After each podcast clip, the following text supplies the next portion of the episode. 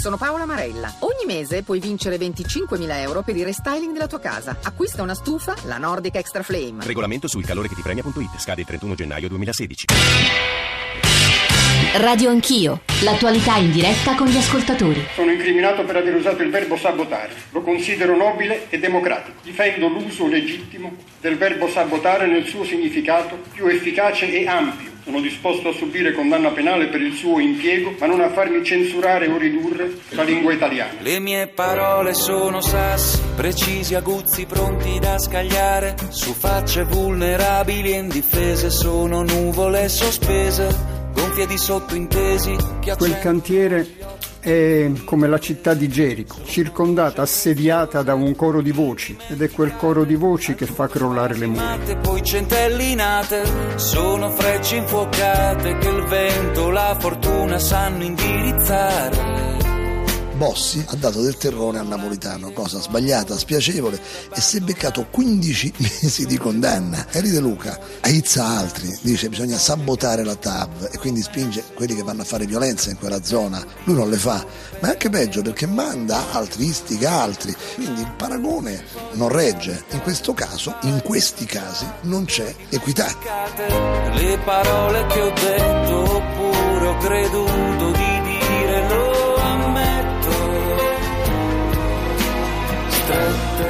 8.40, bentornati all'ascolto di Radio Anch'io, bando alla mia introduzione, saluto subito anche perché può stare con noi solo 10 minuti, poi credo debba prendere un aereo da Torino a Roma, Henry De Luca, buongiorno e benvenuto De Luca. Buongiorno, grazie. Credo che ieri sera abbia celebrato assieme ai militanti eh, Notav a Bussoleno in Val di Susa e stamane Immagino che avrà dato una letta ai giornali o io vorrei riassumerli un po' le posizioni che vengono assunte da editorialisti, ma anche in parte quello che ci scrivono i nostri ascoltatori. L'unica cosa che faccio è dare i nostri riferimenti. Avrete capito, stamane ci occupiamo della sentenza di ieri, ma più in generale di libertà d'espressione, di diritto di opinione del reato di istigazione a delinquere e lo faremo con tanti ospiti a partire dall'ex ministra della cultura francese Filippetti, ma poi ci sarà Giuliano Ferrara, Scanio Celestini, insomma un coro, un, coro un, un, insieme di voci e anche di punti di vista diversi. 335 699 2949 per i vostri sms, 335 699 2639 per i vostri whatsapp, inclusi i whatsapp audio, mettete una firma in testo in coda e non superate se ci riuscite il minuto, radio anch'io, chiocciolarai.it per i messaggi di posta elettronica e poi il nostro account su Twitter che è radio anch'io. Eh, io direi a Ride Luca di superare eh, quelle che sono state anche le domande che le hanno fatto ieri sera, cioè il sollievo, la soddisfazione, la gioia per una sentenza mh, mm, e provare a girarle quello che scrivono stamani alcuni giornalisti, alcuni editorialisti e forse lei avrà scorso. Francesco Merlo, che l'ha anche intervistata qualche mese fa, eh, cito testuale, probabilmente Harry non voleva l'assoluzione perché il tribunale è il tempio dove tutti gli artisti sognano di essere processati. È una frase un po' velenosa, ma c'è un brandello di verità in questa frase, De Luca? No, no. Su quel banco degli imputati mi ci hanno messo. Ci sono rimasto due anni e adesso che mm, è finita scendo da quel banco e rientro nella mia vita di cittadino. Non, eh, non, volevo stare su quel banco, d'altra parte il pretesto per mettermi su quel banco era una telefonata, un'intervista telefonica con un giornale online, quindi era un, un deliberato pretesto volevano punire la mia persona perché mi permettevo di sostenere quella lotta, la lotta della Val di Susa. De Luca, c'è stata da parte sua in questi mesi, in parte anche nelle ore che hanno seguito la sentenza, una certo, non dico risentimento, forse la parola eccessiva, ma insomma un senso di abbandono da parte degli scrittori, degli intellettuali italiani, lei in passato ha usato due aggettivi anche forti, pavidi, conformisti rispetto al mondo culturale francese. È ancora convinto che sia stato lasciato un po' solo, De Luca? Stato molto ben accompagnato prima di tutto dai lettori, da quelli che fin dal primo momento, due anni fa, hanno cominciato a organizzare delle serate pubbliche di lettura, ad alta voce delle mie parole, di quelle parole incriminate. Sono stato accompagnato da questo coro di voci che mi ha sostenuto e mi ha dato coraggio e che poi ha credo innescato anche tutte le altre voci successive, anche quelle le più illustri. La società francese mi ha trattato come un cittadino francese mi ha protetto fino, ha cercato di proteggermi fino alle alte, più, alle più alte livelli della, di quella società.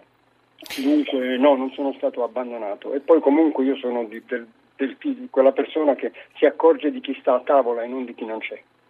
Lei ha lamentato che in Italia, e questo forse è l'aspetto più controverso, non è ancora evidente l'idea che gli scrittori debbano beneficiare di una sorta di impunità morale. In sostanza qualcuno, se non sbaglio anche, anche, il PM a un certo punto ha detto se lo dice un barbiere un discorso, se lo dice uno scrittore un altro, lo scrittore è più responsabile e stamani molti, non dico che accusino lei, ma insomma dicono ma perché mica esistono due status, lo scrittore e gli intellettuali, perché dovrebbero godere di libertà di espressione maggiore di un barbiere?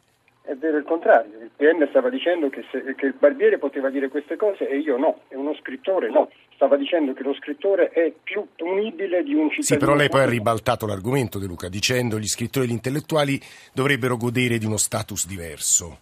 No, no, no. no, no. Gli, gli, scrittori e gli intellettuali sono delle persone che, si, che, al di là del fare bene il loro mestiere di scrivere dovre, possono anche occuparsi della società che hanno intorno, come è stato il mio caso.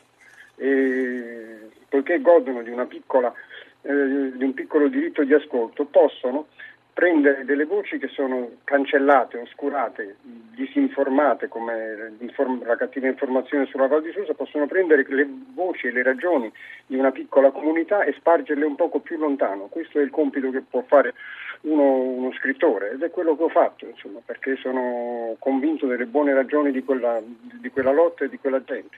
Prima di darle conto, so che ha pochi minuti, ma insomma credo sia interessante anche per lei leggere poi una parte dei messaggi che stiamo ricevendo e le mail che abbiamo ricevuto nelle ore che precedono. Volevo salutare un giornalista che ha raccontato tra l'altro le stagioni più difficili e cruente del nostro secondo dopoguerra, cioè gli anni di piombo, ha seguito tanti processi, insomma si è occupato di questi temi, li conosce bene ed è Giovanni Bianconi, Corriere della Sera. Bianconi, buongiorno e benvenuto.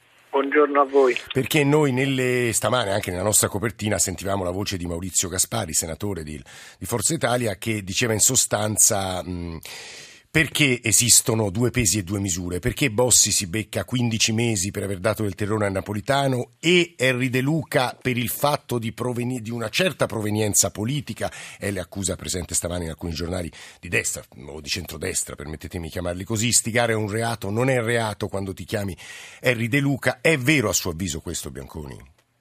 No, perché non c'entrano niente le due cose, sono due cose totalmente diverse quella di Bossi è un'accusa che può essere o diffamazione o vilipendio, è un, è un tipo di reato, quella di De Luca era una presunta istigazione a delinquere e non è che è stato detto che il fatto non costituisce reato, hanno detto che il fatto non, non sussiste, cioè che evidentemente non, quella, presunta, cioè quella frase, presunta istigazione, non ha istigato nessuno, non era tale da poter istigare qualcuno.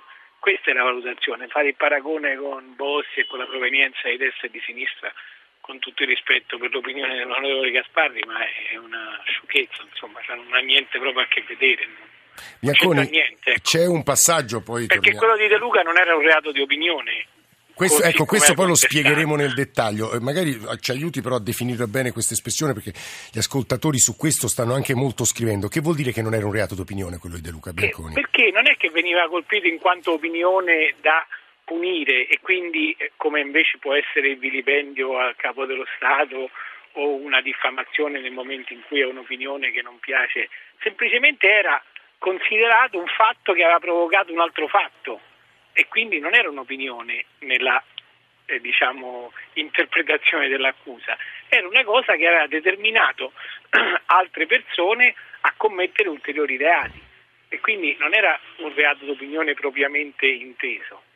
Da Esi... questo punto di vista. Scusi Biancone, noi abbiamo um, citato spesso l'espressione cattivi maestri in questi, in questi, decenni, in questi anni e da ultimo nel caso di Eri De Luca sulla vicenda eh, dei TAV. È a suo avviso un'espressione che possiamo usare nel caso di Eri De Luca? Lo so che è imbarazzante perché c'è lui presente e la sta ascoltando. No, ma non è imbarazzante eh. niente, chi vuole la può tranquillamente usare, solo che non è una cosa da codice penale, è una... Eh, considerazione che uno può dire quello è un cattivo maestro perché insegna cose sbagliate e insegna delle cose che provocano danni ma questa è una considerazione, un'opinione per l'appunto ed è fuori però e va giudicata secondo me fuori dal codice penale dai tribunali. Questo processo sarebbe stato meglio non farlo, è stato fatto perché secondo me, almeno nella mia opinione, naturalmente eh, opinabile in quanto tale, eh, serviva a costruire una serie di altri fatti come l'accusa di terrorismo eh, ad alcuni imputati per le violenze che sono state fatte in Val di Susa, che poi è caduta per mano della Cassazione che ha detto che non era un reato di terrorismo, cioè faceva parte di una costruzione all'interno del codice penale. Io penso che l'espressione cattivi mezzi si può tranquillamente usare, ma non deve avere ingresso nelle, nelle aule dei tribunali. Eh, Giovanni Bianconi, molto chiaro su questo punto, se posso aggiungere una riflessione. Leggo Harry De Luca, un po' dei messaggi ci stanno mandando i nostri ascoltatori. Il peso di una farfalla, scrive Simone da Palermo, ha fatto traballare la ferrea bilancia della giustizia italiana. Un abbraccio a Harry De Luca. Claudio da Brindisi, se esprimere la propria opinione è istigazione, la giustizia ha fatto bene il suo lavoro. Siamo tutti con te Harry e poi di segno invece eh, diverso. Eh, lo stesso essere società, scrive Paolo da Bologna, impone delle regole di convivenza se si vuole evitare la giungla. Aspetto le motivazioni della sentenza perché stando a quello che ho ascoltato alla radio sono preoccupato e scandalizzato. Istigare a commettere reati non mi sembra una gran posizione quanto a Gandhi. Mai ha praticato violenza. Mandela veramente si limitava a difendersi eh, fisicamente. Ernesto, chi ha qualche responsabilità come giornalisti intellettuali, ha responsabilità eh, più, a, più alte, più forti. De Luca andava condannato, non possono esserci degli irresponsabili. E poi ancora Mario da Milano, esiste il concetto di libertas eh, che è diverso dal concetto di licenzia in latino. La libertà è sacrosanta, ma ci devono essere delle regole e lo scrittore Harry De Luca può aver avuto una sentenza favorevole in un'aula di tribunale, ma la società civile non dovrebbe assolverlo e io non lo assolvo per nulla. Facciamo ascoltare a Harry De Luca anche un WhatsApp, due WhatsApp audio e poi li commentiamo con lui. Buongiorno, sono Andrea di Brescia. È triste constatare, come sempre, che in questo paese vige, vige il concetto dei due pesi e delle due misure. Lo stesso termine sabotare, se è detto da sinistra è un diritto, se viene detto da destra è fascismo. È ora di finirla. Henry De Luca andava condannato perché ha istigato alla violenza persone che tra l'altro sono molto manipolabili. Buongiorno, mi chiamo Luca Priante. Che emozione ascoltare Harry De Luca con delle parole che sono riuscite a sconfiggere, ad abbattere le nostre coscienze. Hanno dato impeto alle nostre coscienze. Ecco un qualcosa di sinistra. Harry De Luca. Bravo scrittore. Bravissimo. De Luca, ovviamente qui sono un po' radicalizzate le, le, impressioni, anche i messaggi che l'ho letto tra l'altro, ma insomma credo che forse il tema più interessante sia quello delle responsabilità degli intellettuali, forse sono un po' aulico e retorico, ma insomma De Luca ovviamente dica quello che vuole dopo aver ascoltato tutte queste voci. Eh sì, io ho detto quale potrebbe essere la responsabilità di un intellettuale, quella di fare, come nel mio caso, che, per, che ho fatto io, essere da antenna che può rimandare più lontano il segnale, il messaggio e le ragioni di una piccola lotta isolata e assediata come quella della Val di Susa, ma tenace che continua ancora e che alla fine credo che renderà quell'opera infattibile. Ci sono dei limiti alla libertà d'espressione, lo dico perché i nostri ascoltatori mi, mi pare insistano molto su questo punto.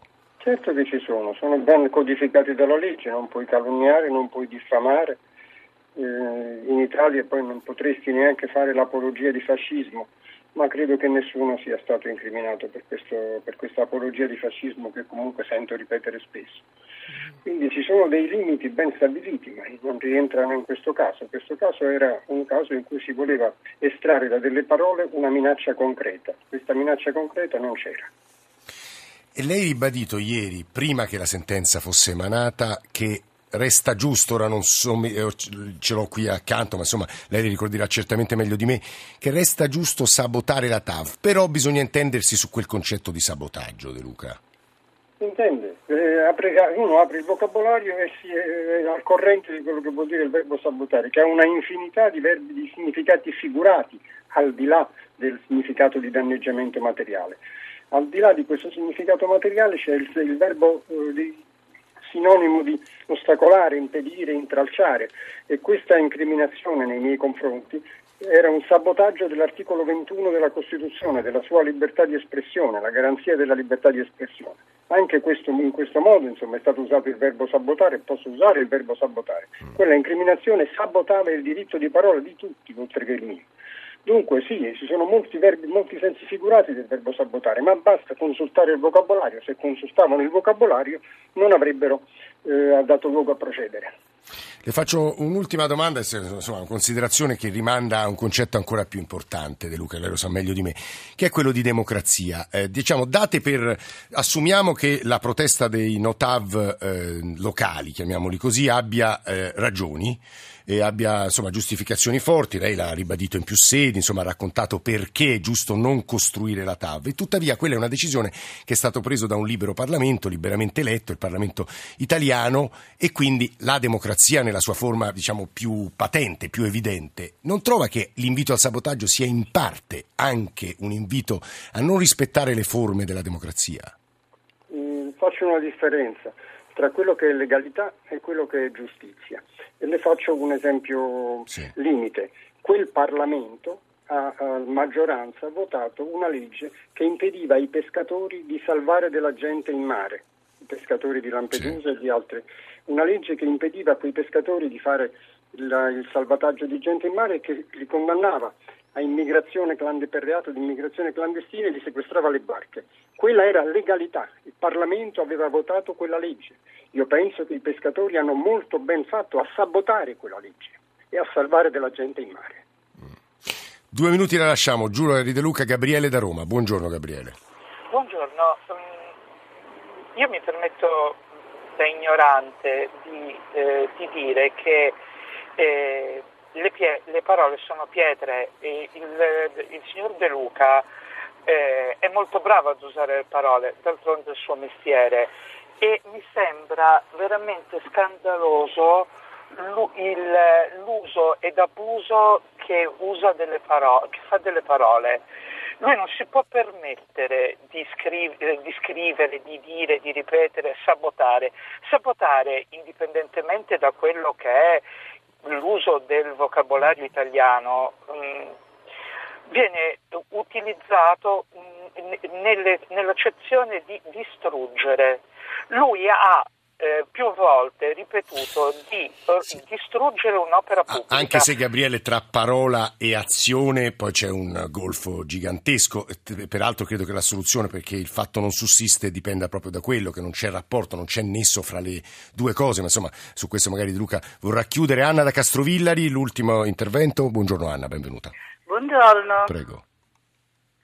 Bene, io sono eh, contenta della, della, soluzione, ma in effetti è grave che un giornalista o uno scrittore debba essere eh, processato per queste cose. Mi sembra veramente eh, di essere ripiombati nell'Ottocento.